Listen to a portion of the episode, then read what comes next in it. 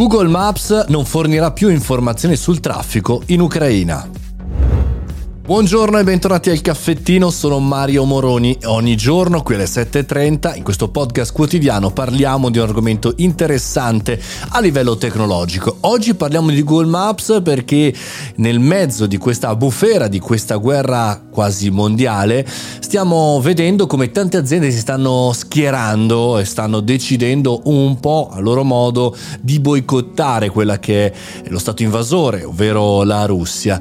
Il caso di Google Maps però è interessante perché eh, stoppare un servizio eh, come quello di Google Maps è molto importante ma nella cessione l'attributo eh, del traffico permetterà quindi agli utenti di utilizzare l'applicazione in Ucraina ma non di vedere eh, gli spostamenti. Questo era fondamentale per evitare che i russi o comunque chiunque potesse visualizzare le informazioni in tempo reale sul traffico e quindi poi desumere, monitorare un po' gli spostamenti delle persone, quindi dei civili che stanno scappando.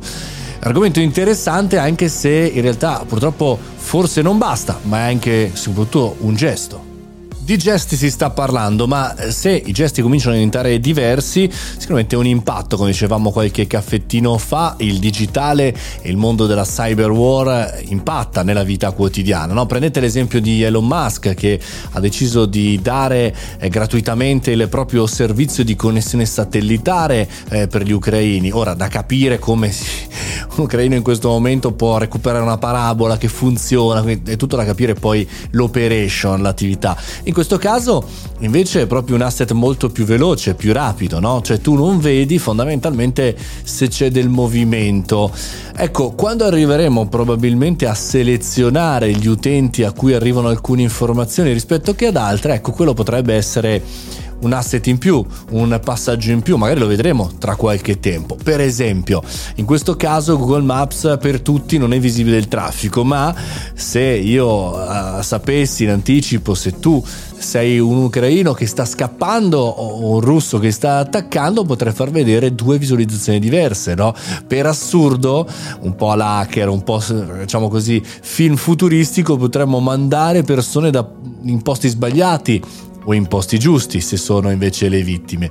Insomma, c'è molto da ragionare per il presente, ma anche per il futuro, per questo impatto della tecnologia sempre sempre più importante.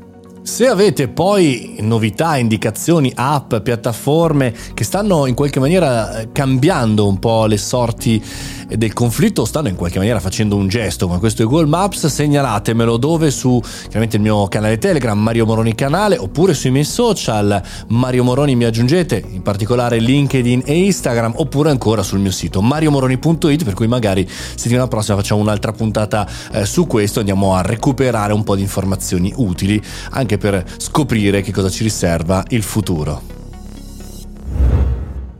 Domani super giornata perché lancerò il mio Patreon, ovvero la piattaforma su cui si può supportare i creator indipendenti. Io faccio questo passo per sovvenzionare, per supportare, per aiutare le 6 puntate a settimana originali che trovate sui canali podcast. Potete farlo chiaramente grazie a Patreon, ma ve ne parlo domani. Oggi vi auguro una fantastica giornata. Io sono Mario Moroni e questo è il caffettino.